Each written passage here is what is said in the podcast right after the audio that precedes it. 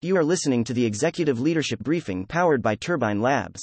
U.S. manufacturing rebounds, relocates, September 26, 2022. Let's get into today's top stories. U.S. manufacturing is experiencing a major rebound following a shift away from services during the pandemic and a robust federal stimulus, which funneled resources back into domestic production. The rebound echoes the stretch of automation seen in the 1970s but across a different cross section of the U.S., with factories for pharmaceuticals, craft beer, and ice cream sprouting up in the Mountain West. While manufacturing jobs rebounded, other sectors such as small businesses continue to struggle to find talent. Far right leader Giorgia Meloni is poised to become Italy's first female prime minister, marking the first time since World War II that the country would be governed by a far right nationalist regime. The European Union watched the election with caution due to the nature of Meloni's political campaigns, which have been rooted in Euroscepticism and anti immigration policies. The economic impact of COVID and the war in Ukraine has deeply damaged centrist parties all over Europe, evident in the new far right wing coalition that emerged from Sweden's national election earlier this month. Officials in Florida are preparing for Tropical Storm Ian, closing Tampa Bay schools and alerting residents ahead of late Wednesday or Thursday, when the storm is projected to hit. If Ian quickly turns into Florida's west coast on Wednesday, it could remain a Category 3 or higher hurricane. Computer models are divided over whether Ian will come ashore along Florida's west coast Wednesday into Thursday or nearer the panhandle Thursday into Friday. U.S. housing shortages are worsening due to a shortage in available land for development, doubling the price of vacant land in areas such as the Sunbelt.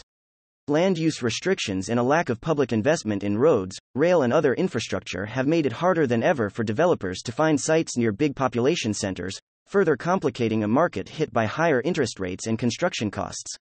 The affordable end of the housing market has been squeezed from nearly every side, marking the end of entry level starter homes. U.S. health officials are calling for action after a sharp rise in some sexually transmitted diseases.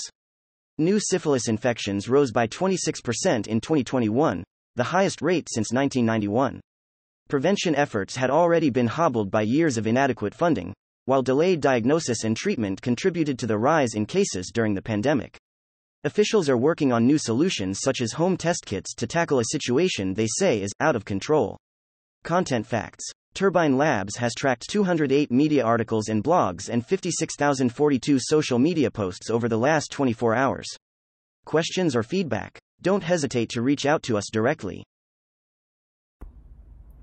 Hi, I'm Annalisa Romano, and I curated today's executive leadership briefing powered by Turbine Labs. At Turbine Labs, our AI software reads and identifies significant media at 54,000 times the speed of a human reader, so you can take advantage of the most relevant and impactful information without media fatigue or misinformation.